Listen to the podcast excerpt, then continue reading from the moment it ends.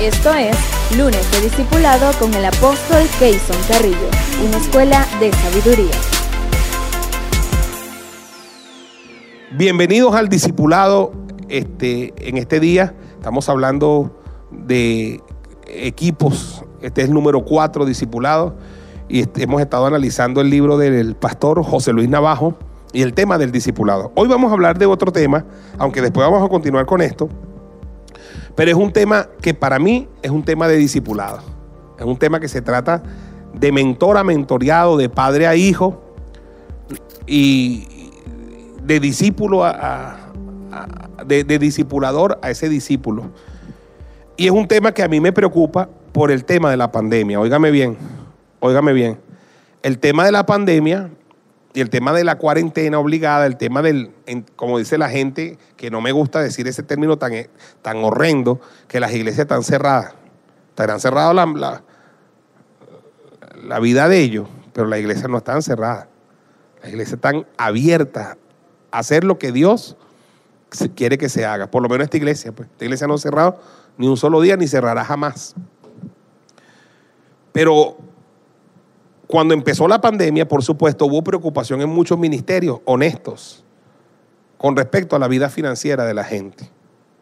¿Por qué? Porque hay personas, todos sabemos que cuando nosotros nos reunimos los días domingos, es un día tiempo para adorar al Señor, para alabar al Señor, y este y es un tiempo para para recibir la palabra y mucha gente de nuestras congregaciones, los discípulos, las personas que ya han crecido en la fe, entregan en un momento del servicio, una de las partes del servicio es la parte donde nosotros recolectamos este, los diezmos y las ofrendas. Es el momento donde la iglesia se transforma en un alfolí para que todo el que reunió algo en su, en su, en su semana, de lo mucho, lo poco que Dios le dio, practiquen su mayordomía cristiana con sus diezmos, con sus ofrendas. Algunos lo practican a través de traer algún alimento para los bancos de alimentos.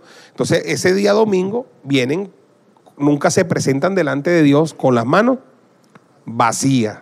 Como decía David, nunca me presentaré delante de Dios con las manos vacías y no le daré a Dios sacrificio que no me cueste. Por supuesto, cuando la pandemia llega y cuando llega la, la cuarentena y el cierre de, de los templos físicos, eso era una preocupación. ¿Cómo va a ser la gente para practicar sus, los que practicaban sus diezmos en, físicamente?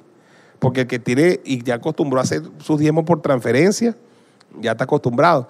Pero ustedes saben que una parte del pueblo de Dios hacía y practicaba sus diezmos de manera, de hecho nosotros aquí, ahí está la administradora de la iglesia, la pastora Rosita, recibíamos todas las semanas diezmos en parte física y de esa parte física que eran efectivos, de ahí se sacaban las pensiones de los ancianos, de ahí se sacaban los salarios del, ayúdame ahí, Pastora Rosita, los salarios de la Brigada de Limpieza y Embellecimiento. Ah, me estás ayudando mucho, Rosita. Me estás ayudando mucho. De ahí se sacaban el salario, las academias y de ahí se sacaban este, mm, eh, contribuciones, pasajes para Banco de Medicina, porque había el efectivo para trabajar. Este, eso entraba, pero de ahí se, sacaban las pensiones de los ancianos de la iglesia. Ah, parte de la nómina manual se pagaba así, porque había gente que no estaba bancarizada. Entonces ese, ese efectivo se movía semanalmente de pronto ese, ya ese efectivo ya no está porque la gente no está viniendo a la iglesia. Nosotros, óigame bien, nosotros, pastores, dimos una autorización, sabiendo lo delicado de este tema, a que pastores de la iglesia, es decir, de mi ministerio,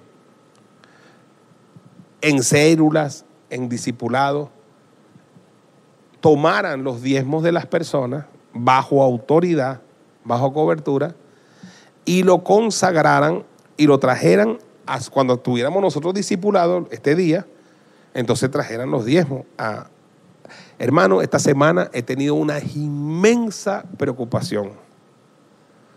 El Señor me dijo, tienes que proteger una vez más a la iglesia, ocúpate de darles la palabra a todos. Y el Señor me decía, hay que circuncidar de nuevo con respecto a los diezmos. Una persona llegó a mi oficina y me dijo, apóstol, yo le envié una cantidad. Cuatro dólares me envió con una persona. Y yo vengo porque tengo una inquietud, que eso a usted le llegó, no le llegó. Le dije, no, no me llegó nunca. Esa persona dice que se lo dio a fulano de tal. Y dice, no, y aquí le tengo cinco dólares más. Entonces aquí se los vine a traer. Porque tengo esa inquietud. Yo dije, bueno, este, eso que me estás diciendo, los cuatro otros no llegaron ni por la persona ni por el que tú me dices que, que se lo dieron. Entonces le dije, eso es preocupante, ¿ves?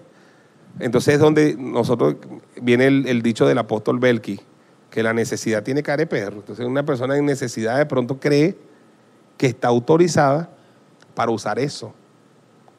O que está prestando servicios ministeriales y cree que, que puede tomar eso. Entonces, como apóstol responsable y como ministro, tengo que hablar sobre este tema porque, porque es un asunto, como ya dije, de vida o muerte lo delicado que es el tema de la mayordomía, de la práctica de nuestros diezmos.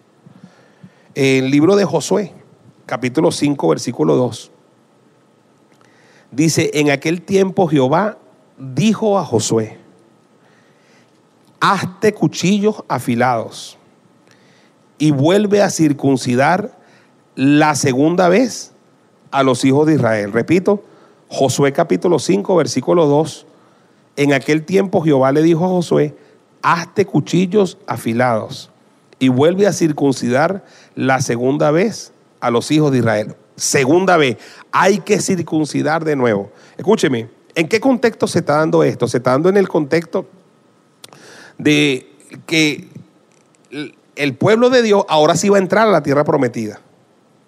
Han pasado los 40 años en el desierto y ya Dios ha tomado a Josué como el líder que va a liderar eh, el, hecho de a todo el pueblo para entrar en la tierra prometida. Ahora, Dios le dice algo, mira, vamos a hacer un, vamos a hacer un trabajito antes de entrar. Agárrame a todos los hombres y, y revísamelos. Y vamos a circuncidar de nuevo. Usted sabe que la circuncisión es algo que por ley en el pueblo hebreo se hace a los ocho días de nacido. Y una vez que te hacen esa marca, ese, ese, te cortan el prepucio en el collado de Araloc, dice la palabra. Eso es una marca que te va a quedar para toda la vida. Así que una persona puede tener 12 años, 15 años, 30 años, y si te revisan, te dice, tú estás circuncidado. Entonces, Dios quiere garantizar que la victoria en la conquista de la tierra, pastor. Y dice, la única forma de, garantizar la victoria es que todo el mundo esté circuncidado. ¿Para, ¿Para qué lo va a hacer Dios? por si hubiera alguna persona que no esté circuncidado, hay que echarle cuchillo. Hay que echarle cuchillo. Y yo quiero que usted sepa que parte de lo que pasaron allí a revisar eran generales de guerra que se tuvieron que bajar los pantalones. ¿Me estoy explicando? Porque no podían exceptuar a nadie. Todos tenían que ser revisados. Porque la circuncisión es sin, sinónimo de pacto. Y sin un pacto muy claro con Dios, tú no vas a tener victoria en la tierra prometida. En el Nuevo Testamento, la circuncisión no es la que se hace a mano, dice Pablo, sino la circuncisión del corazón. Del corazón. Uno de los males más grandes de la gente es la relación que tienen con el dinero y con sus finanzas. La misma palabra nos dice, raíz de todos los males es el amor al dinero. Hay un dicho muy sabio en el mundo que dice, ¿quieres conocer a alguien? Dale dinero. Tú le das dinero a una persona y ahí es que tú vas a conocer esa persona de verdad, verdad, verdad, verdad. Entonces, en este tiempo, pastores, líderes, discípulos, este, algunas personas, al no congregarse en el templo físico, simplemente dejan de practicar el, el diezmo. Ahora, no le hacen daño a Dios, no le hacen daño al apóstol, no le hacen daño al pastor, no le hacen daño a la obra de Dios. Se hacen daño es ustedes mismos. Como decía el pastor José Luis hace poco aquí, decía que quien no diezma en este tiempo, porque no se está congregando, cuando se congregaba y diezmaba, lo que hacía era regalar dinero. No estaba practicando un principio de cobertura bajo autoridad. Lo que estaba era regalando dinero donando dinero. creyendo que ayudaba a algo a alguien. Pero el que tiene el principio de mayordomía muy clara, se congregue, no se congregue, haya pandemia, haya cuarentena, el diezmo para él, como es mi caso, es un estilo de vida. No concibe su vida, no consigue la salud de su familia, de su vida, de su cuerpo, de sus finanzas, de todo lo que tiene sin practicar este principio. Porque ha entendido que incluso la práctica del diezmo tiene todo que ver con mi bendición personal, con mi bendición financiera, con mi bendición familiar, con mi cobertura, con el hecho de que Dios es habilitado cada vez que yo diezmo para Dios reprender al devorador por mí. cada vez que yo entrego mis diezmos a mi apóstol y mi apóstol me ora, Dios quedó habilitado para por mí, Él, reprender al devorador. Cuando la palabra dice robará el hombre a Dios, refiriéndose a los diezmos, ¿a qué se refiere? A que cuando yo no diezmo, no soy fiel con la práctica de mi diezmo, lo que le robo yo a Dios no es dinero, porque Él dice, mía es la plata y mío es el oro. Yo no le robo a Dios dinero, todo es de Él. Un día tú vas a morir y todo es de Él. La tierra es mía, su plenitud es mía, mío eres tú. Lo que yo le robo a Dios cuando no soy correcto con mi diezmo es la habilidad de bendecirme, de cubrirme. Dios, yo amarro a Dios de mano para cubrirme, para reprender al devorador. De una persona que deja de diezmar porque estamos, como ellos dicen, la iglesia cerrada, no estoy yendo, ¿sí me entiende? Es una persona que simplemente no se le reveló nunca la importancia para su vida personal, para su bendición personal, para su familia, para sus hijos, eh, lo trascendental del diezmo. No ha entendido. Los que practicamos el diezmo, congreguemos, no nos congreguemos, haya pandemia, es porque entendemos la importancia que tiene el diezmo en nuestro diario vivir. No concebimos otra forma. Porque cuando diezmamos, Dios nos abre los cielos y derrama sobre nosotros bendiciones hasta que sobre y abunde. Fíjese cómo dice el libro de Levítico, hablando de los diezmos. Dice, en el capítulo 27, versículo 28 dice, pero no se venderá ni se rescatará ninguna cosa consagrada. Usted cuando llega a su casa subraye eso en su Biblia. ¿Qué es el diezmo? Cosa consagrada.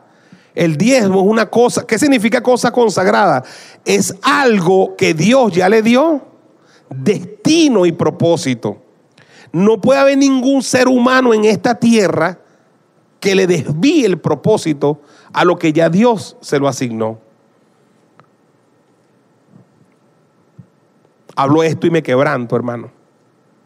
Porque yo sé de hombres que han perdido hasta la vida por haber tocado esto. Sé de hombres que le han matado un hijo por haber tocado esto. Sé de hombres que se le han perdido hijos por haber tocado esto. Esto es algo sumamente delicado cosa consagrada. No se venderá ni se rescatará ninguna cosa consagrada. Otra vez, ¿qué es el diezmo? ¿Qué es la primicia o las primicias? Cosa consagrada. ¿Qué son las ofrendas? Cosa consagrada. ¿Qué significa cosa consagrada? Cosas que el Dios eterno ya le dio destino y ya le dio propósito. Incluso en manos de quién iba a estar eso. Incluso. Luego dice, ve, no se rescatará ni venderá ninguna cosa consagrada que alguno hubiere dedicado a Jehová. Los diezmos, las ofrendas, las primicias son cosas dedicadas para Dios. Nadie puede tomar eso, nadie puede rescatarlo. Dice, de todo lo que tuviere, de hombres y de animales, y de las tierras de su posesión, todo lo consagrado será cosa, oiga, santísima para Jehová. Él no me hable de santidad si no practica y no entiende esto. Gente que reduce la santidad a un cercillo, a una falda, a un pantalón y no diezman. Los diezmos son cosas santísimas para Jehová. No es santo, es santísimo para Jehová. Entonces, no me, repito, no me hable de santidad si usted no entiende este principio. Que cuando usted recibe como discípulo del Señor una bendición, usted sabe ya que la décima parte de eso es del Señor. Eso no es suyo. Es santísimo, eso está consagrado. Amén. Veamos número 18, 8. Veamos número, números capítulo 18, verso 8. Dice, dijo más Jehová a Aarón. ¿Quién era Aarón? ¿Quién era Aarón? El sacerdote, el apóstol, el pastor. Le dijo, he aquí yo te he dado también el cuidado de qué? De mis ofrendas todas las cosas consagradas de los hijos de Israel te he dado, te he dado, oiga bien, por razón de la unción. Y a tus hijos por estatuto perpetuo. La familia sacerdotal. Por la unción. Mira cuando tú tocas los diezmos que estás tocando. La unción. No toquéis a mis ungidos, ha dicho el Señor. Cuando tú tocas los diezmos, aquí hubo una vez una persona que tomó unas primicias, un sobre, no sé si recuerdan. ¿Se acuerda, Jorge? No, ¿Nos puede recordar algo de eso, pastor? ¿Y qué pasó con esa persona? Si, si, si, si tiene agüita por ahí. Mi apóstol, recuerdo que yo estaba coordinando el servicio de protocolo y una jovencita me hace la observación que me indica que hubo una persona de, la congregación que se tomó un sobre de, del alfolí, lo tomó del alfolí. Sí, no, estaba en la congregación y tomó la, las ofrendas de un sobre y me, hace, me indica quién era. Hablamos con él, le hicimos incluso la observación de lo delicado que era como no admitió ni quiso entregar, tampoco nosotros hicimos mayor cosa porque no teníamos la, potestad de, ir más allá. Y posteriormente, como a los tres meses, supe por incluso la pastora Miriam, recuerdo que hablé con el pastor Lucena en esa oportunidad porque este, creo que era, si no me equivoco, pastor Lucena, de su equipo, algo así, que, que lo traían de una célula de su equipo, recuerdo que era algo así. Y a los tres meses ese muchacho supimos que eh, eh, fue asesinado por el barrio donde, donde él habitaba. Gracias, pastor, de verdad. Yo recuerdo, hermano, que nosotros, cuando supimos de ese asesinato, de ese muchacho, ¿a qué creen ustedes que nosotros lo asociamos? ¿Mm? A eso tan delicado. Yo creo que no es que era el del equipo del pastor, sino que era un amigo que estaba visitando, era un visitante. Por supuesto, seguramente venía por esa línea, pero era un visitante. Pero de pronto tenía mala conducta, pensó que tomando un sobre de eso se coronó, ¿ve? Se coronó. Y, a los tres meses supimos que lo asesinaron y esa broma nos dolió en el corazón.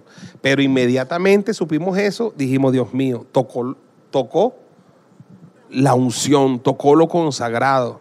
Es algo sumamente delicado.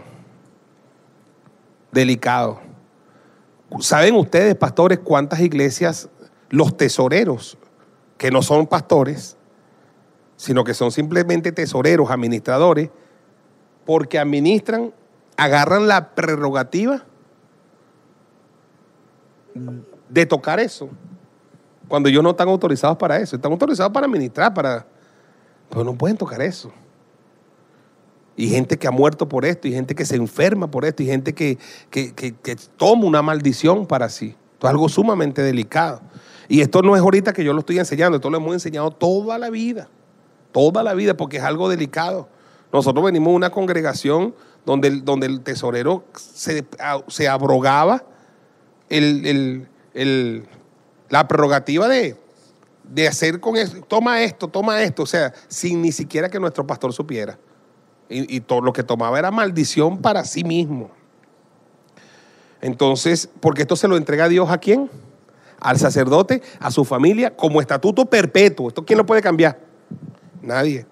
Ahora vean número 18, verso 8, verso 13 y verso 14. Números capítulo 18, verso 8, verso 13 y verso 14. Voy a leer el 8. El 8 dice, dijo Jehová Ah, ya se lo leí. No, yo he dado también el cuidado de mis ofrendas, todas las cosas consagradas de los hijos de Israel te he dado por razón de la unción y a tus hijos por estatuto perpetuo. Ahora el 13, las primicias de todas las cosas, ahí estamos hablando de diezmo, ofrendas y primicias de todas las cosas de la tierra de de la tierra de ellos, en las cuales traerán a Jehová, ¿qué dice? Serán tuyas. ¿A quién se lo están diciendo? Al sacerdote, serán tuyas. Y todo limpio en tu casa comerá de ella. Todo lo consagrado por voto en Israel será tuyo. Entonces, eso quiere decir, para, para, para, aclarar este término, que entonces todo lo que las iglesias dan y las mega iglesias dan es para el apóstol, para que se lo eche encima. Eso quiere decir eso, que eso es lo que hacen algunos apóstoles,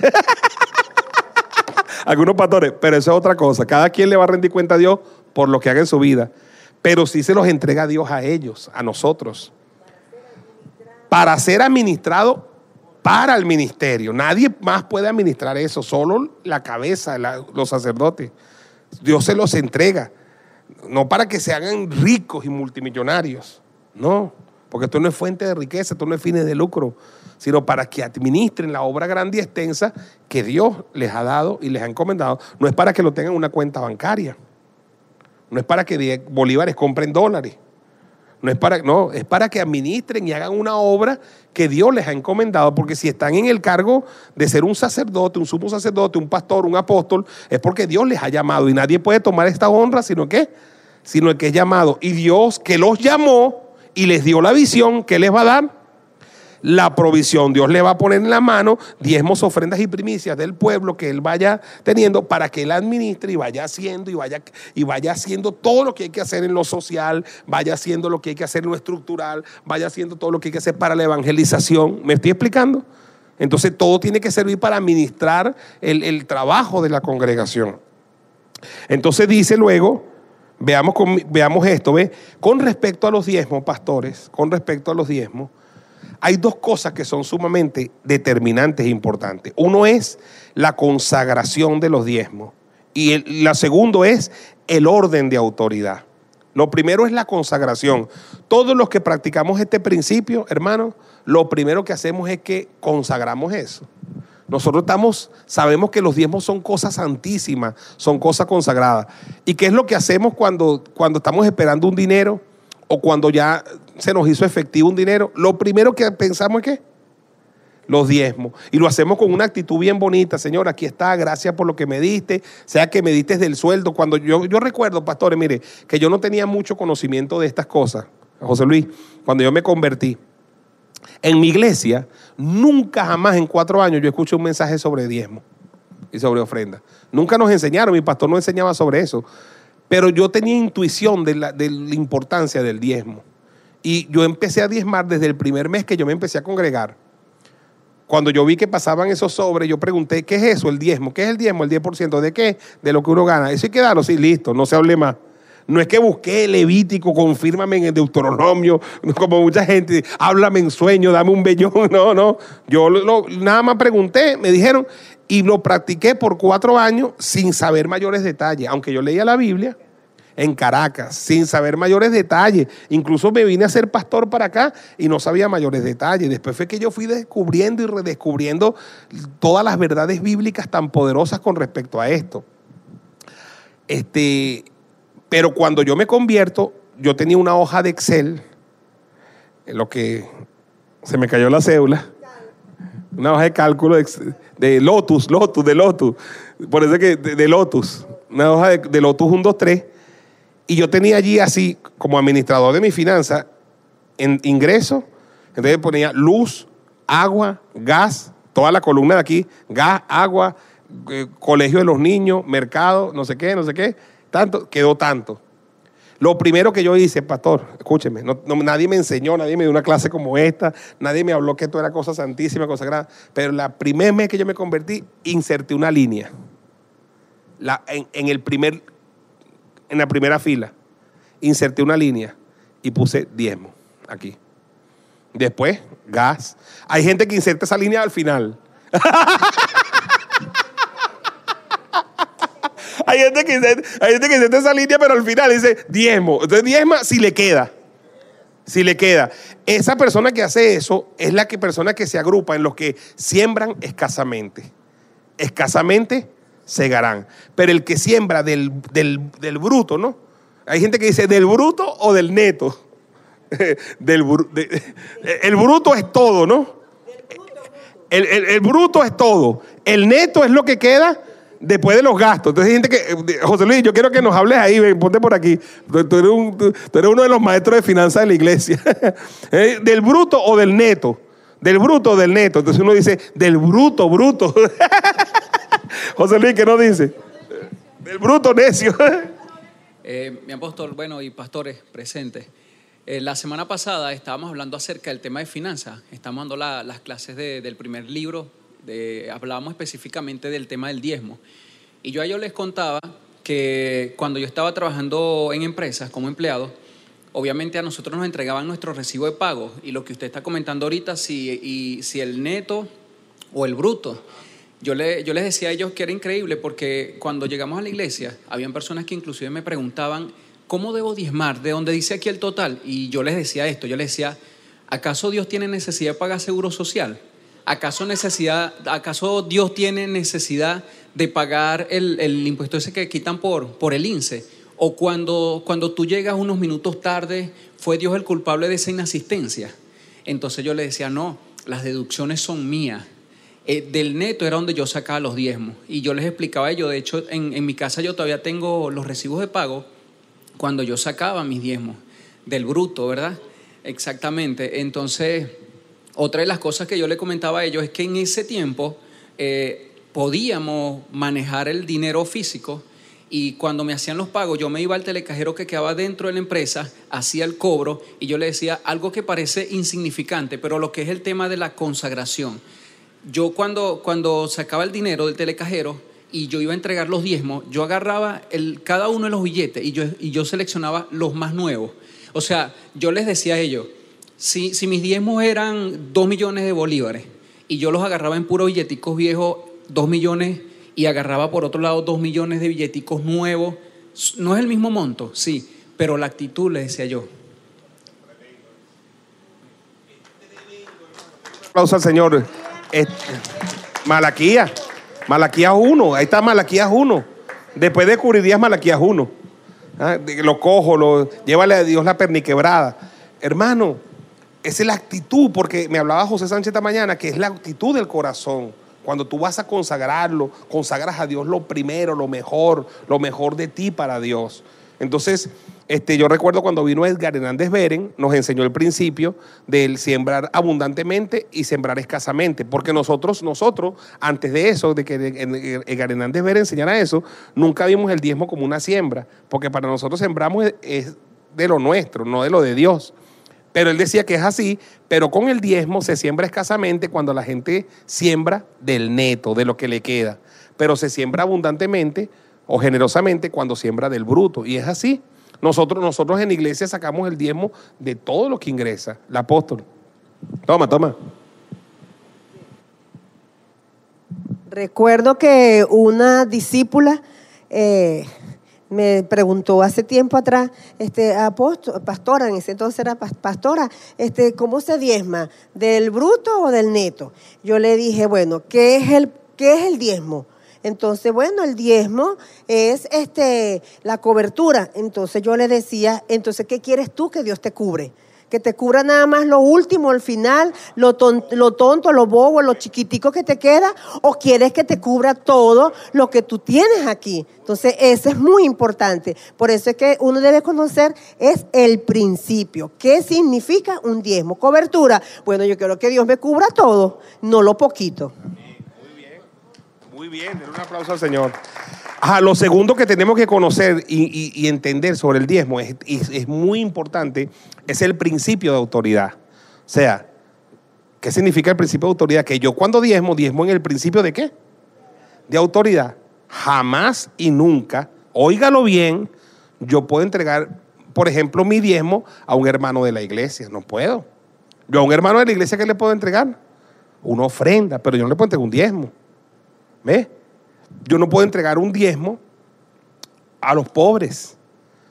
Yo a los pobres todos los días, y todos me conocen, entrego todos los días ofrendas para los pobres, ¿verdad? Dignas. Pero yo no puedo tomar el diezmo para entregar a los pobres, porque, porque el diezmo yo solo se lo puedo entregar a una persona que espiritualmente es mayor que yo.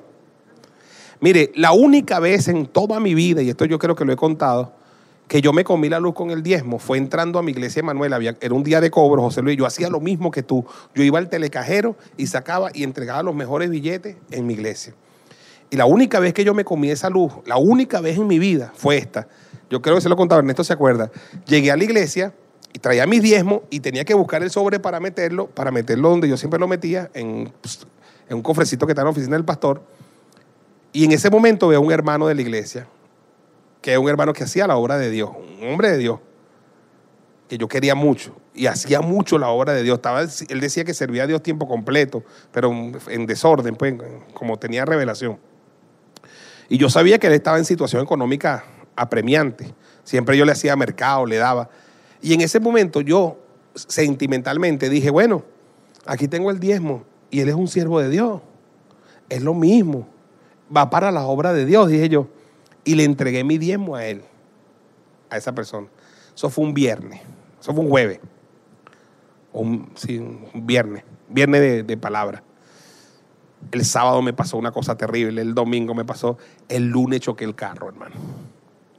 Choqué el carro de una manera boba, el choque más bobo del, yo creo que es el choque más, más estúpido de la historia. Choqué a 10, iba a 10. Y choqué contra un autobús y el autobús no le tuvo ni una rayita y el carro mío, que era nuevo de agencia, se esbarató, hermano. Cuando yo me bajé y vi mi carro y el, autobús se bajó, ni una rayita, se fue, me dejó solo ya. Ay, el radiador botando todo y el, pero no es carro, Dios mío. Y no tenía plata para la grúa tuve que pedir prestado para la grúa, para llevar la grúa, me llevaron en grúa el carro, llegué después, entonces el tipo que me agarró, el, que me iba a llevar la grúa para el taller porque tenía seguro, el tipo me dijo, ¿tienes para pagarme? No, se me pegó la grúa y el carro se fue solo así. Yo, ay, Dios mío. ese miércoles fui para la iglesia a pie, hermano, triste, triste, triste, triste, abatido económicamente, tenía, conche, problemas, trabajaba en el banco, pero tenía problemas, necesitaba plata. Y oye, cuando y con esa tristeza le digo, hermano, no, hermano, tengo muchos problemas. y, el hermano, y, económico, me pasó esto. Y el hermano me pregunta, ¿qué soy los diezmos? Me pregunta. Como cosa de Dios, hermano, yo de una vez me acuerdo que yo el viernes pasado le entregué los diezmos a, a fulano de tal. Y dije, hermano, gracias. Era miércoles de oración. Me fui a arrodillar en la iglesia y empecé a pedirle perdón a Dios, hermano, porque sabía que no iba a salir de ese atolladero si no resolvía ese problema. Le pedí perdón al Señor y me comprometí que en el próximo cobro, pagaba esa deuda. Y la pagué y di una ofrenda aparte para redimirme y empecé a salir un poquito del atolladero. Es la única vez. Desde ahí en adelante yo nunca más doy los diezmos sin el sentido de autoridad. Los diezmos son para mi cobertura. ¿Me explico? Vea lo que dice aquí el libro de Hebreos, capítulo 7, versículo 5 al versículo 9. Ciertamente dice, los que entre los hijos de Leví reciben el sacerdocio, tienen el mandamiento de tomar del pueblo los diezmos, según la ley, es decir, de sus hermanos, aunque estos también hayan salido de los, de los lomos de Abraham. Oiga, porque, pero aquel cuya genealogía no es contada de entre ellos, tomó de Abraham los diezmos y bendijo al que tenía las promesas. Y sin discusión alguna, óigalo, esto no se discute, puedes discutir sobre lo que sea, pero esto que voy a leer no se discute. El menor es bendecido. O sea, escúcheme, no puede ser de otra manera el único que te puede bendecir cuando tú entregas tus diezmos es el que es el mayor, nunca un igual, nunca uno que esté por debajo. Tiene que ser quien tú asumiste como tu cobertura para recibir la bendición. No tiene discusión. El menor es bendecido por el mayor. Yo cuando entrego, escúcheme, mis diezmos, se los entrego a mi apóstol, porque él es el mayor para mí. Y cuando Él me bendice, esa bendición opera. Pero yo no puedo entregar mis diezmos en una persona igual que yo o que esté por inferior a mí. Yo, una persona que esté igual que yo y una persona que esté inferior a mí, yo puedo dar ofrendas, puedo honrarla, pero yo no puedo entregar mis diezmos porque solamente me puede. Melquisedec se lo dio a cualquiera. Eh, Abraham. ¿A quién se lo dio? A Melquisedec a uno mayor que él. Y dice, ve, y aquí ciertamente reciben los diezmos hombres mortales, pero allí uno de quien se da testimonio que vive.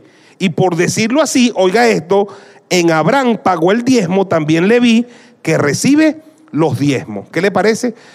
O sea, Abraham, óigalo bien, pastor, con esto voy a terminar este discipulado. Líder que me está escuchando, hermano que me está escuchando, Abraham, si sabemos bien, padre de quién? De Isaac. ¿Padre de quién? De Jacob. ¿Padre de quién? De las doce tribus, dentro de las cuales una de las tribus es quién? Leví. Cuando Abraham estaba entregando los diezmos, ¿quién estaba diezmando? Abuelo, padre, hijo. O sea, cuando tú diezmas, hermano, tú afectas a tu generación. Cuando tú entregas aún no nacida, aún no nacida, ni siquiera tenía pensado Abraham que iba a tener un nieto llamado Jacob. Ni siquiera tenía Abraham pensado que iba a tener un bisnieto llamado Leví. Pero cuando entregó sus diezmos, ya estaba generando, ya estaba diezmando, porque trae cobertura hasta la cuarta generación. Entonces es increíble que la gente no entienda la importancia que tiene el diezmo para su bendición personal, para sus hijos, para su familia. Cada vez que yo diezmo, parte de la bendición alcanza a mis hijos. Hoy tengo nietas, alcanza a mis nietas. Y, yo sé que alcanza a los nietos que todavía no han nacido y a los bisnietos que todavía no han nacido. ¿Cuántos dicen amén? Entonces yo no puedo desligarme, de, de, de, no puedo desprenderme de saber, entender que el diezmo tiene que ver todo con mi bendición personal con la bendición en mi familia, con la bendición de mis futuras generaciones. Y aquí voy a terminar con esto, pastores. Mucho cuidado, los pastores, los líderes. Bajen la información a la gente que ellos solo pueden ser bendecidos por el ministerio. Tienen que entregar sus diezmos al ministerio.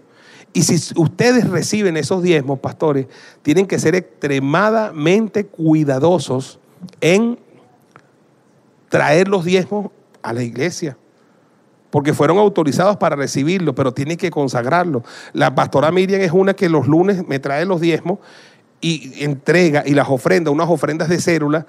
Y Miriam sabe que muchas veces yo oro por las ofrendas, oro por las personas y después yo le digo, Miriam, toma, te doy toda esta ofrenda para ti, ¿eh? para que tengas para tus pasajes, porque tú vives haciendo la obra, pero primero ella los entrega. Sí, porque ella no puede tomarlo. Ay, Dios sabe que estoy haciendo la obra del Señor. ¿Ves? Entonces no lo va a tomar, no. Entonces ven aquí al micrófono y Andrés, que ibas a decir algo sobre esto ayer que estuvimos hablando, ven por aquí.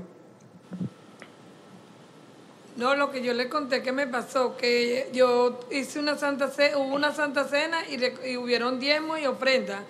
Pero me llamaron urgente para que fuera ahora una señora en, en la pasarela. Y entonces yo andaba, me tuve que ir con esos diezmos y esa ofrenda. Y entonces es tan, tan tremendo eso que cuando yo iba saliendo, venía de la casa, porque era en la pasarela, ya me habían dicho que estaban robando por ahí. Y cuando yo veo que viene uno de los malandritos y broma, tuve que empezar a orar y salirme de la vereda por donde iba y caminar por otra parte porque yo dije, Dios mío, una cuestión como que viene atrás de mí, pero cuidando eso, pues.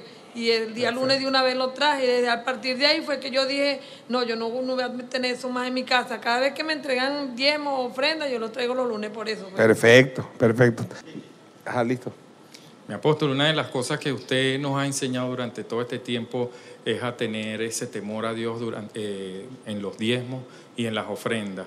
Yo soy una de las personas, mi apóstol, que usted me ha delegado para eh, manejar comprando cosas para acá, para la iglesia, y siempre me ha dicho eh, que eso es, este, eh, eh, eso es dinero del ministerio, ¿sí? que tiene un propósito. ¿sí? y que no siempre malversar. no puedo malversar fondos de una cosa para otra cosa. Inclusive hablaba ayer con mi apóstol que me pasó una vez y lo cuento como testimonio que una vez mi apóstol me dio un dinero, ahora no recuerdo para qué específicamente era, pero eh, era como para comprar una pintura y yo lo utilicé para comprar una madera.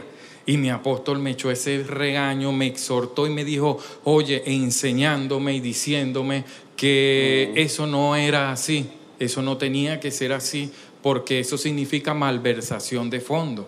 Y me, decía, tú no te acuerdas, Carlos Andrés Pérez lo le dijeron esto, lo, le van a poner preso por malversar fondos. Él los utilizó. ¿sí? Pero lo Para una cosa, pero lo, lo Marvel, o sea, no, no lo utilizó, no le dio el propósito para lo que era.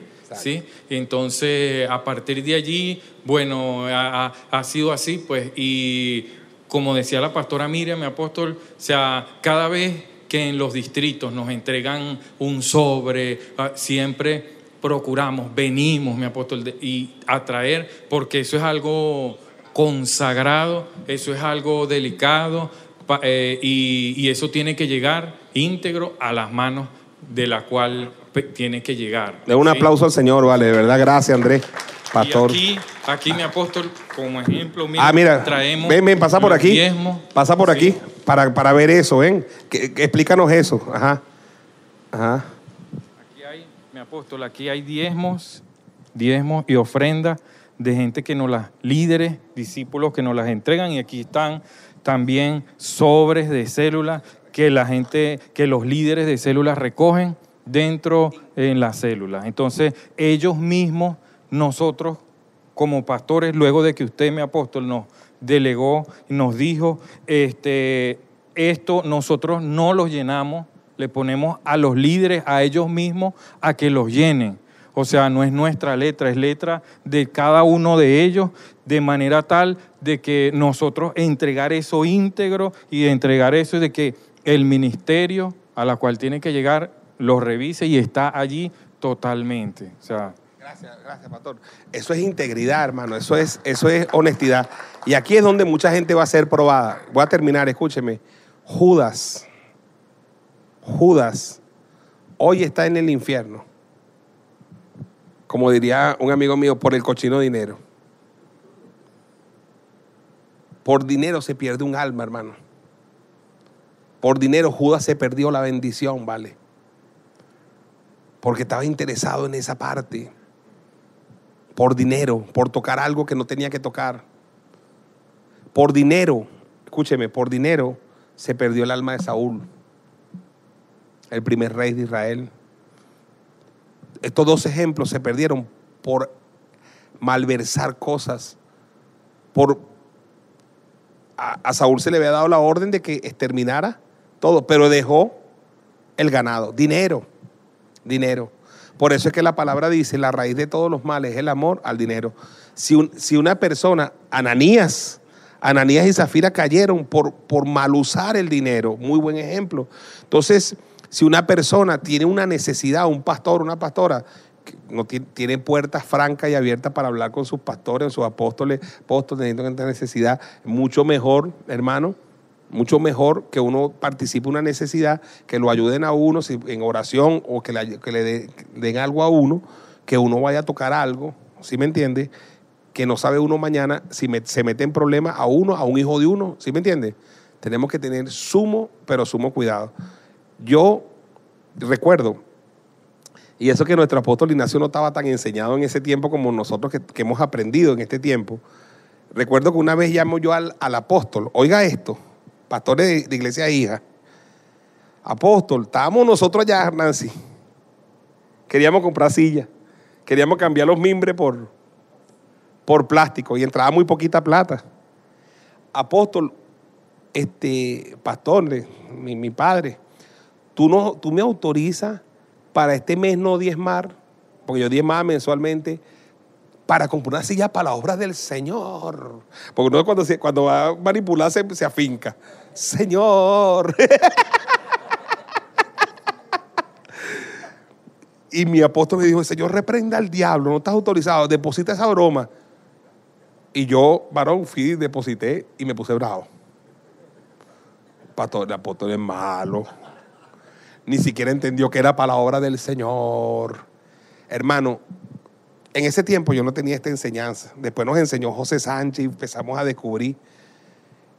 Y yo después decía, gracias Dios que no me comí esa luz, ¿vale?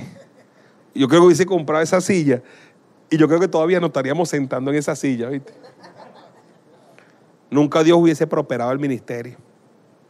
Nunca Dios hubiese prosperado el ministerio. Porque si entraba poco, pero de lo poco que entraba diezmamos. ¿ves? Y hoy están sentados mis pastores allí y tienen sus nalgas felices en esa silla tan cómoda. Por, ah, ¿cómo? Habla ahí, Mosquera, que tú tienes mucho que decir ahí. ¿A ti ¿Te gusta ese tema? Bueno, este, gracias a, a- la integridad y a la honestidad de un hombre como usted, apóstol. Este, usted dice, habla de los discípulos eh, que tienen mm, 21 años, 20 años. Eh, yo voy pegadito allá atrás también, con 19. 19. Ah, y este, hemos hecho eso. Siempre hemos, hemos oído eso y hemos hablado de eso. Y, y es un testimonio para todos. Y en la iglesia es bueno que hayan los dos testimonios. Los testimonios del que lo practica y del que no lo practica. Sí. Eso es bueno que estén. Claro. Porque es una enseñanza. ¿Entiendes? Claro. Tengo un discípulo allá en la iglesia, le voy a contar este testimonio, que él, este, él tenía una moto y, y era la moto del pueblo, era la moto de la iglesia para hacer todas las diligencias que habían. Y una vez se la robaron. Quedó al frente de la iglesia, la dejó ahí y la robaron. Bueno, yo me sentí como una deuda con él por esa moto.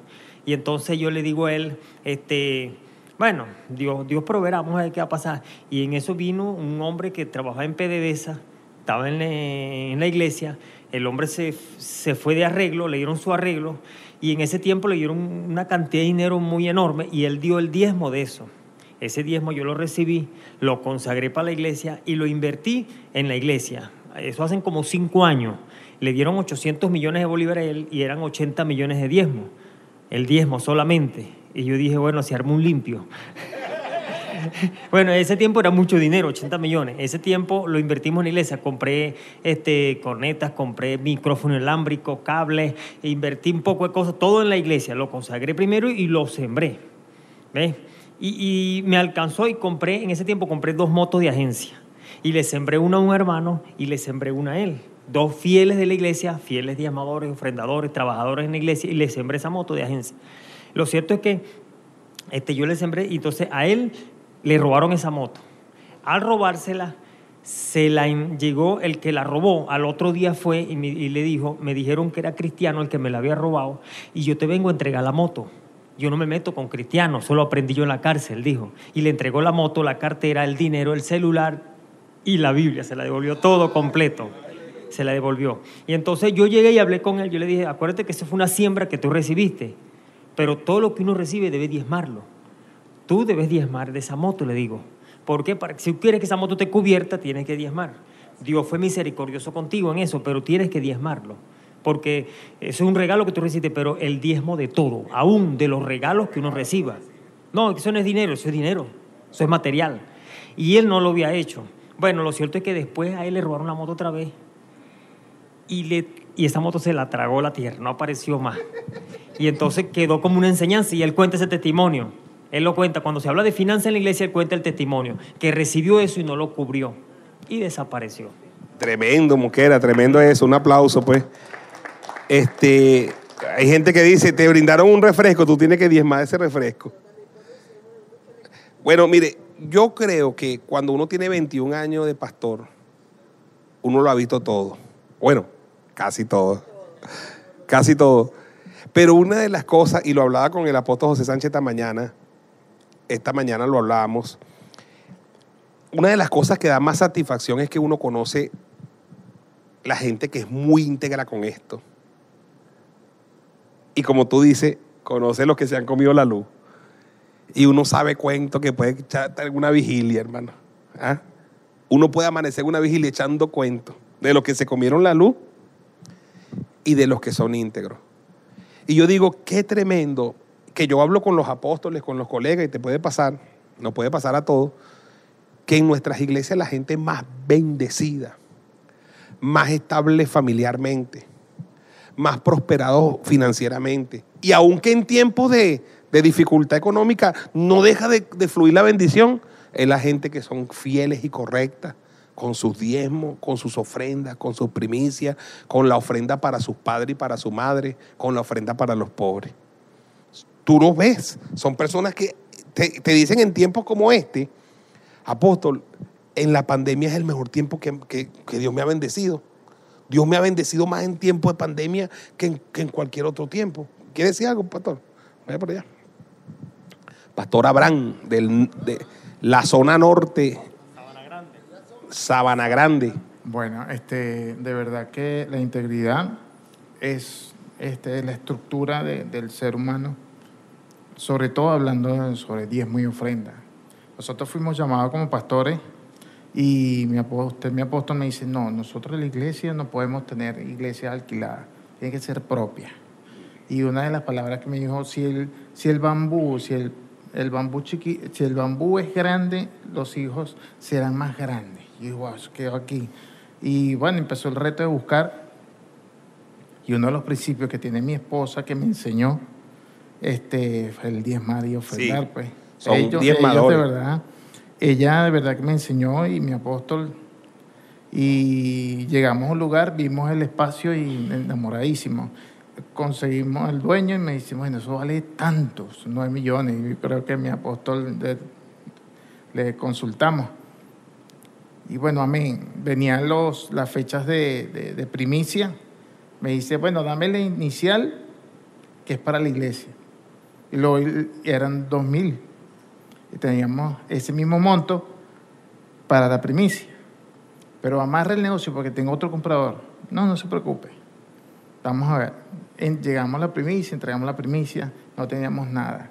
El Señor llega y me dice, bueno, este, aquí está la llave. Ah, Se activó la primicia inmediatamente. una Ahí vez. se activó la primicia. Sin entregar la inicial. Y me dijo, este, te voy a dar un año para, para que cancelen. Amén. Duramos afortunadamente seis meses.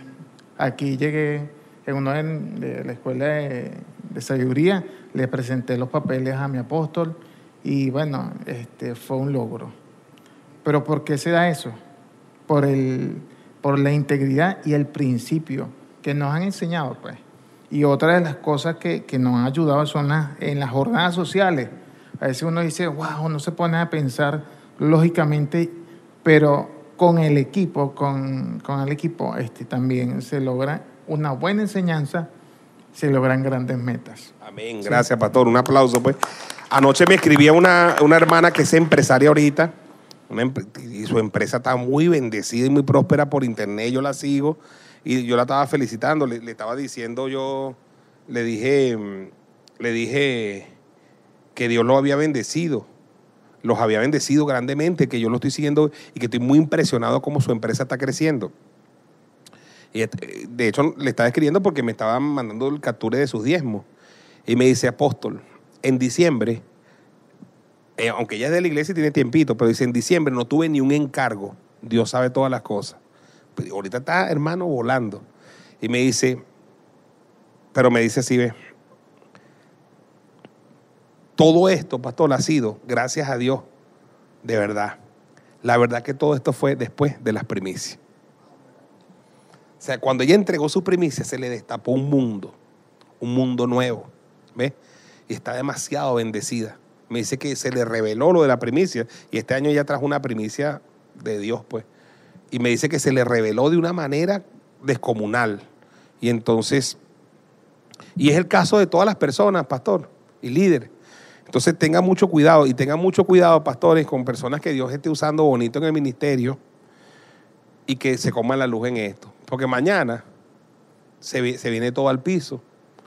Porque raíz de todos los males es el amor. y lo menos que uno quiere es condenar, uno lo que quiere es cubrir. Yo no quiero que nadie que esté bajo mi cobertura se coma esta luz. ¿Sí me entiendes? Porque hemos conocido la verdad para ser libres. Entonces necesitamos, oye, que la gente sea delicada y, sobre todo si vas a empezar en área ministerial, que no te comas la luz en eso, porque entonces mañana eso es lo que te va a destruir. Eso es lo que va a acabar contigo, porque no vas a tener respaldo de Dios. Respaldo de Dios sí y solo si tú eres fiel en esta área, en el área de tu mayordomía cristiana. Porque, porque cuando eres mayordomo, no tienes conciencia de dueño. El ¿Sabes que el dueño es quién? Dios. Y tú eres simplemente administrador. Y si tú una vez vas a asumir un ministerio, lo primero que no puedes tener es conciencia de dueño. Tú no eres el dueño de la iglesia. Tú lo que vas a hacer es qué? Administrador. Entonces, ¿cómo se concibe un ministro, un pastor un- un- una persona que tenga ministerio, que tenga el ministerio y no tenga conciencia de mayordomo, no se concibe. Pero yo no consigo un pastor que no diezme. Para mí no es pastor. Que se coma la luz en eso, no es pastor. Tiene que revisar su ministerio, tiene que revisar. A mí no me hace daño. Una persona que no diezma, una persona que no ofrenda, pregúntese. Usted no diezma, usted no ofrenda. La iglesia se paró. La obra se detuvo. Yo no comí. Me estoy flaco, mire. O sea, a mí no me hace ningún daño. A Dios usted no le hace ningún daño. A la iglesia no le hace ningún daño. El daño se lo hace usted mismo. Entonces necesitamos tener claridad en eso. Porque yo no quiero que ninguno de mis hijos espirituales... ¿Cómo usted, cómo usted, cómo usted justificaría esto? Que en una iglesia ah, tenemos 5 mil personas y diezman 500. ¿Qué, qué podemos decir de eso? Una, iglesia, aquí tengo 5 mil personas y diezman 500. ¿Y, los otros 4 mil 500 qué pasó? ¿Ah? Entonces, ¿qué es eso? Pues una locura en tiempos como esto, en tiempos cuando viene crisis económica para el mundo, en tiempos cuando se avecina la mayor crisis económica de nuestro, de nuestro, que nosotros nunca hemos visto, porque nosotros no vivimos gran depresión ni nada de eso. Pero viene una crisis para el mundo donde tú tienes que asegurarlo todo. ¿Y cómo se aseguran las cosas en este camino? ¿Ah? Buscando el reino de Dios y su justicia para que todo lo demás sea qué? Añadido. Entonces tenemos que tener sumo cuidado, pastores, líderes, hermanos en Cristo. Si usted se comió la luz con esto en el pasado, es hora de volver a los principios. Es hora de decir, Señor, yo voy a entender que esto es algo santísimo y que esto es algo consagrado. Y tenga mucho cuidado. En lo que concierne a los pastores de la iglesia madre, los días jueves vamos a tomar los diezmos, así como lo trajo el pastor Andrés, en un bolsito de cada territorio. Se supone que si tienen discípulos, que si tienen líderes, tienen que presentar los diezmos de sus discípulos, de sus líderes. Usted tiene 12 discípulos, esos 12 discípulos tienen que diezmar, si no son, tiene a Judas y metido. ¿Sí me entiende? Entonces ti- tiene que estar su No, que no diezma porque no tienen plata. ¿Cómo, hermano? Cuando una persona dice que no diezma porque no tengo, es una persona que no entendió. Porque la pregunta que habría que, que hacerle, ¿y has comido todo este mes? ¿Mm? Come, vive, se baña. Entonces, si tiene, ¿ah? entonces no es que yo no doy porque no tengo. La verdad es que usted no tiene porque no da. Es al revés. Es al revés. Entonces, ese no es el, argumento. Y, nosotros no estamos enseñados como iglesia a ir a un lugar de pobreza. Entonces, ay, yo no recojo célula porque aquí son muy pobres. ¿Y quién eres tú para robarle a ellos su bendición? ¿Ah? ¿Ah? Claro. Se trata de, como, como ustedes lo dijeron ahora, de educarlos para sacarlos de allí. Una persona que dice, ay, yo en mi, en mi célula no recojo ofrendas porque soy muy pobre. El verdaderamente pobre es usted, no son ellos. Y usted es pobre de espíritu, pobre de alma, pobre de mente, ¿ah? Es un ladrón de bendiciones. Es tiene que entender que Dios ama a quién. Convierta a esa gente en gente que Dios ame. Dios ama al dador alegre. La cantidad no importa. Importa que la gente practique el principio.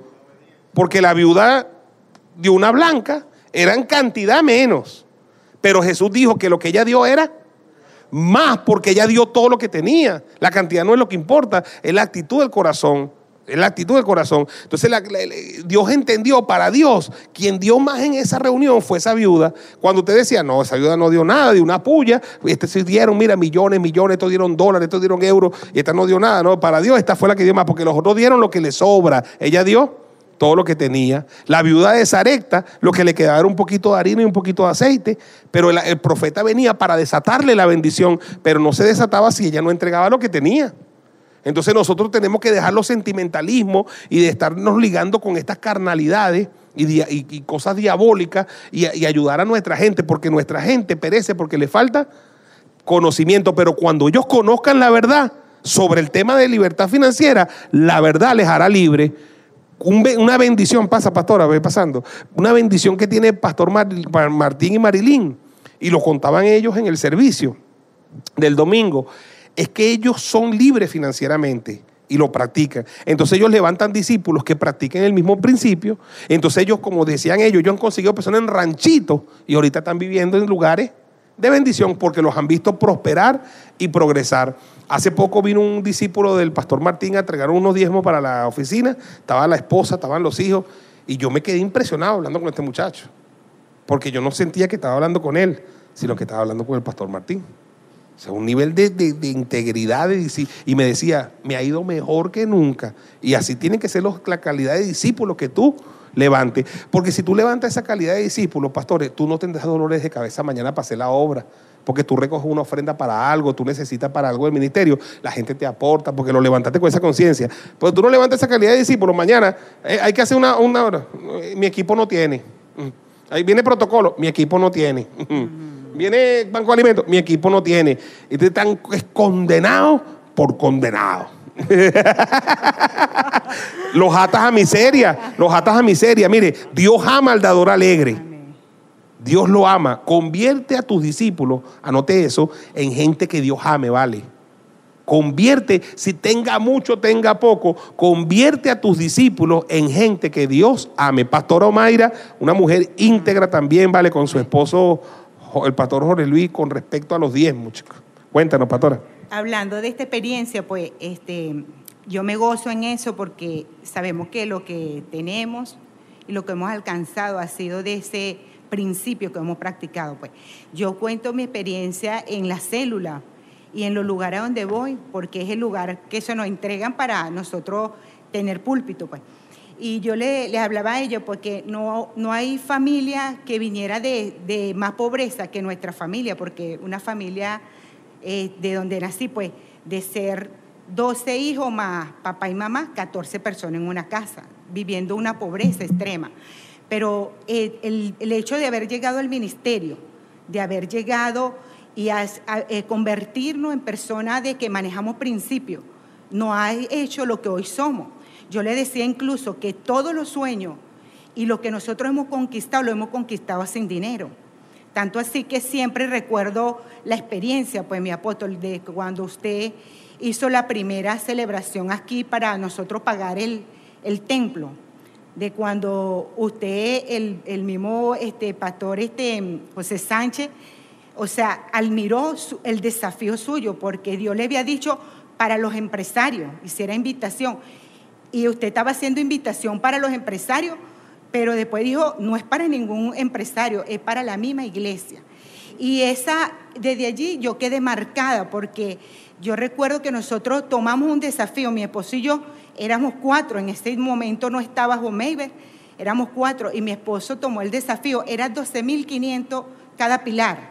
Y mi esposo tomó el desafío, voy a asumir cuatro pilares por cada uno de nosotros. Y siempre lo hemos manejado así, no porque, ah, no, soy yo, no, siempre lo manejamos es que es mi esposo, son los tres hijos y lo manejamos bajo este principio y a ellos también lo hemos educado en este principio. Y yo le decía a la célula, pues que el, lo, lo, tremendo que es cuando nosotros hablamos de lo que hemos vivido, porque recuerdo que mi primer negocio, mi primera tienda, Dios me lo entrega sin un medio en la cuenta. La segunda tienda, cuando Dios me la entrega, me la entrega estando en la cama con, con una muleta enyesada. Y Dios siempre me, me, ha apropiado de la palabra de Job, donde dice, donde dice de Jacob, donde él dice que hizo un voto y empezó de la nada. Entonces, esto es lo que yo digo, nosotros debemos imprimir esto en todas esas personas que Dios nos ha estado entregando y en ser mucho énfasis y carácter en esto, porque sabemos que siempre va a haber gente que Satanás va a querer usar para también dañar el corazón aún del mismo pastor. Debemos cuidar eso, porque allí es donde está el problema, si no cuidamos esto, la integridad. Porque pudiera ser que hubiera gente que quieran también decirle, ah, no, pero tú eres pastor, tú eres acto. Para que tomes este diezmo, porque tú eres pastor. Porque la gente va a ser movida a ser tentada y el pastor también. Entonces, cuidemos nuestro corazón. Y desde allí también le practicó una experiencia en la célula, una célula en, en La Paz. Yo vi que una, una persona llegó a cambiarle unos dinero que era moneda, en aquel tiempo moneda y, yo, y la líder me dice, no, pastora, no, yo no se lo cambié porque eso es para ir a comprar este, al jíbaro. Y yo le digo, sí, ¿eso por qué? Pues me dice, porque el jíbaro no recibe moneda. Y yo desde allí tomé eso. Yo dije, ¿cómo a, a, la iglesia sí podemos llevar moneda? Y desde allí yo empecé a hablar a la gente de la célula que a la, a la, iglesia no se trae lo peor, se trae lo mejor. Y yo recuerdo que en ese momento el pastor Andrés siempre salía con las cajas del poco en moneda o se nos abrían los sobres y le empecé a enseñar a la gente, no se entrega moneda, se entrega lo, lo mejor, mejor, los billetes, lo mejor. Un aplauso, hermano, de verdad tremendo. Mire, voy a terminar con esto. ¿Cuál es la tentación de un pastor que está en ejercicio de ministerio, un líder? Creer que como él también está en el ministerio, como hace la pastora Miriam, que está en el ministerio, y recibe algo, y estoy seguro que cuando ella recibe los diezmos, las ofrendas, ella tendrá alguna necesidad, ¿verdad? Cualquiera puede tener la tentación de decir, yo también en el ministerio, este es el ministerio y yo lo tomo, ¿ves? Bueno, hay una historia en la Biblia, y con esto cerramos, en Jueces capítulo 8, verso 27. Jueces capítulo 8, verso 27. Por eso dije que esto era un asunto de vida o de muerte. Y es la historia de Gedeón. Rapidito, vea para acá un momentico. Gedeón era, rapidito, disierna, rey o sacerdote. Era rey. O sea, ese, ese tenía unción, unción de rey, no de sacerdote. Él era un guerrero, de verdad, y él fue por un botín. Él no tenía funciones sacerdotales. En Israel, escúcheme, siempre ha habido un solo sumo sacerdote. El sumo sacerdote, dentro de sus vestiduras, tiene lo que se conoce como efod. Es algo que va en la parte frontal de las vestiduras del sumo sacerdote. Por lo tanto, ¿cuántos efod tiene que haber en Israel? Un solo efod, porque hay un solo sumo sacerdote. Gedeón, hermano, oiga bien, después que Gedeón pelea con 300 y gana la batalla y gana el botín y se cree que él es la última Coca-Cola del desierto, comete un error garrafal. El error de su vida. El error de Gedeón de su vida, ¿cuál fue? Después que Dios lo usó, después que Dios lo respaldó, llegó a pensar que él podía ser un sacerdote. ¿Ve? Llegó a pensar que, que no había problema. Entonces dice en jueces, capítulo 8, verso 27, e hizo Gedeón, y Gedeón hizo de ellos un efod. Es decir, eso, ¿a quién le correspondía el efod? Al sumo sacerdote. ¿Y cuántos sumos sacerdotes había? ¿Cuántos apóstoles hay? ¿Ve? Uno. pero él pensó que él podía, él pensó que, él pensó que él, yo le ronco en la cueva al apóstol. el cual hizo guardar en su ciudad de Ofra. Lo hizo y lo guardó. Lo hizo y lo guardó. Pero ¿qué dice luego?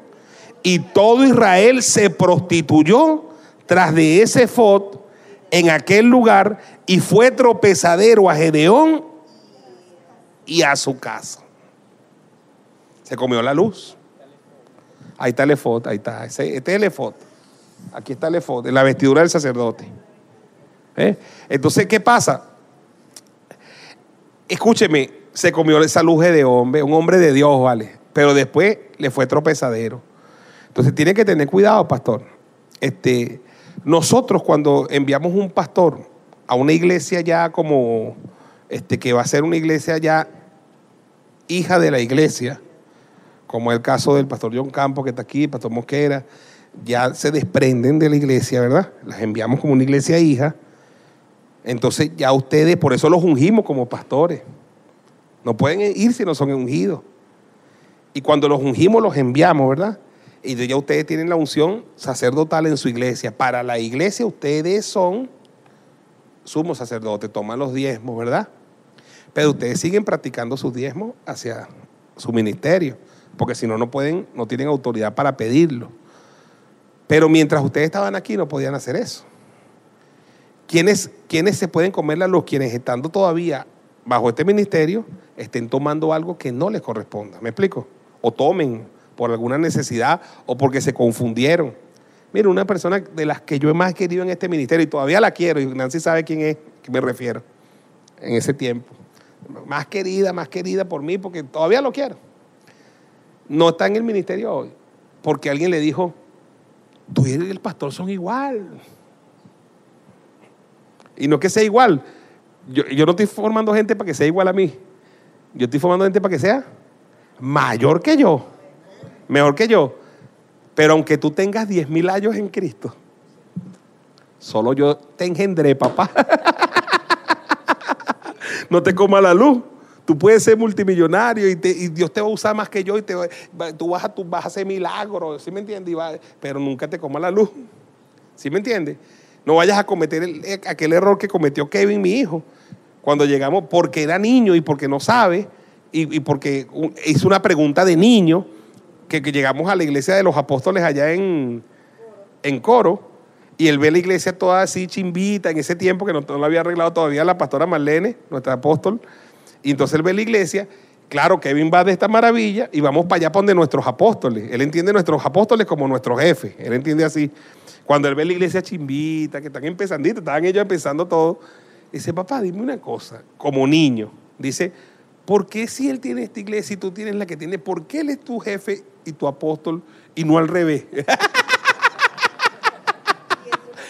y entonces yo, claro, eso es un discernimiento de un niño de una persona que no sabe y le expliqué ya entendió.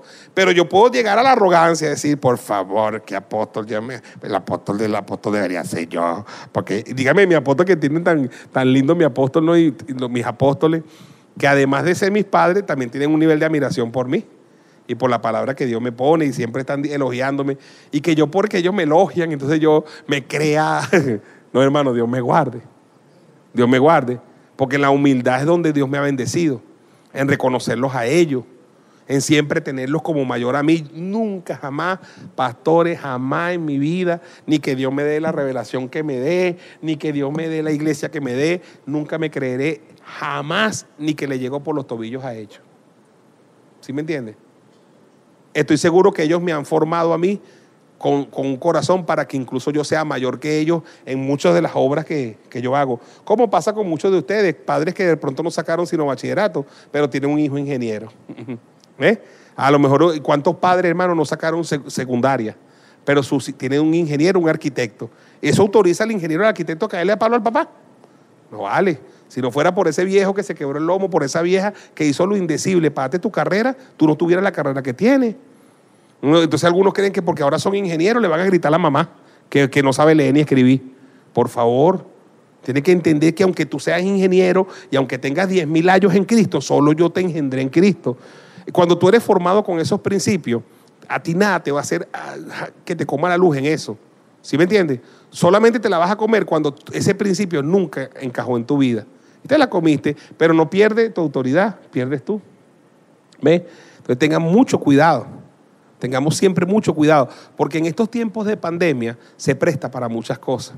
En estos tiempos que hemos autorizado gente que tome los diezmos, las ofrendas, y que gente puede tomar las ofrendas en las casas, en las células, se presta para muchas cosas. Y debemos como, como apóstoles y pastores circuncidar de nuevo, cuidar a nuestra gente, que el diablo no le vaya a hacer daño a ninguna de nuestra gente, porque se coman la luz por ese lado. ¿Ves?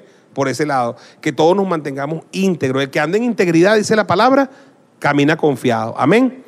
Entonces yo voy a orar por eso. Voy a pedirle a todos los que trajeron sus diezmos y sus ofrendas que vayan pasando por aquí para que terminemos este discipulado orando por los diezmos y las ofrendas de todo el mundo. Pastores, iglesia madre, pastores, iglesias hijas, este, líderes de células que estén presentes y va pasando Mirna por aquí.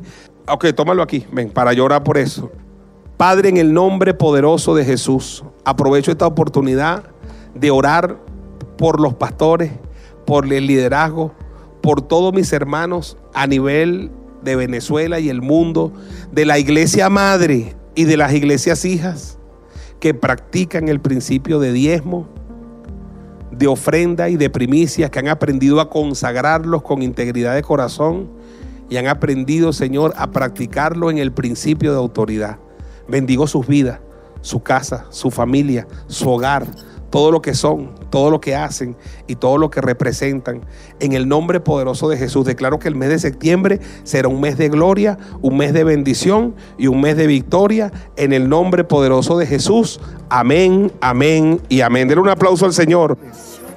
Gracias por conectarte con nosotros. Esperamos que este mensaje te impulse, rete y llene de fe. Te esperamos en nuestro próximo capítulo.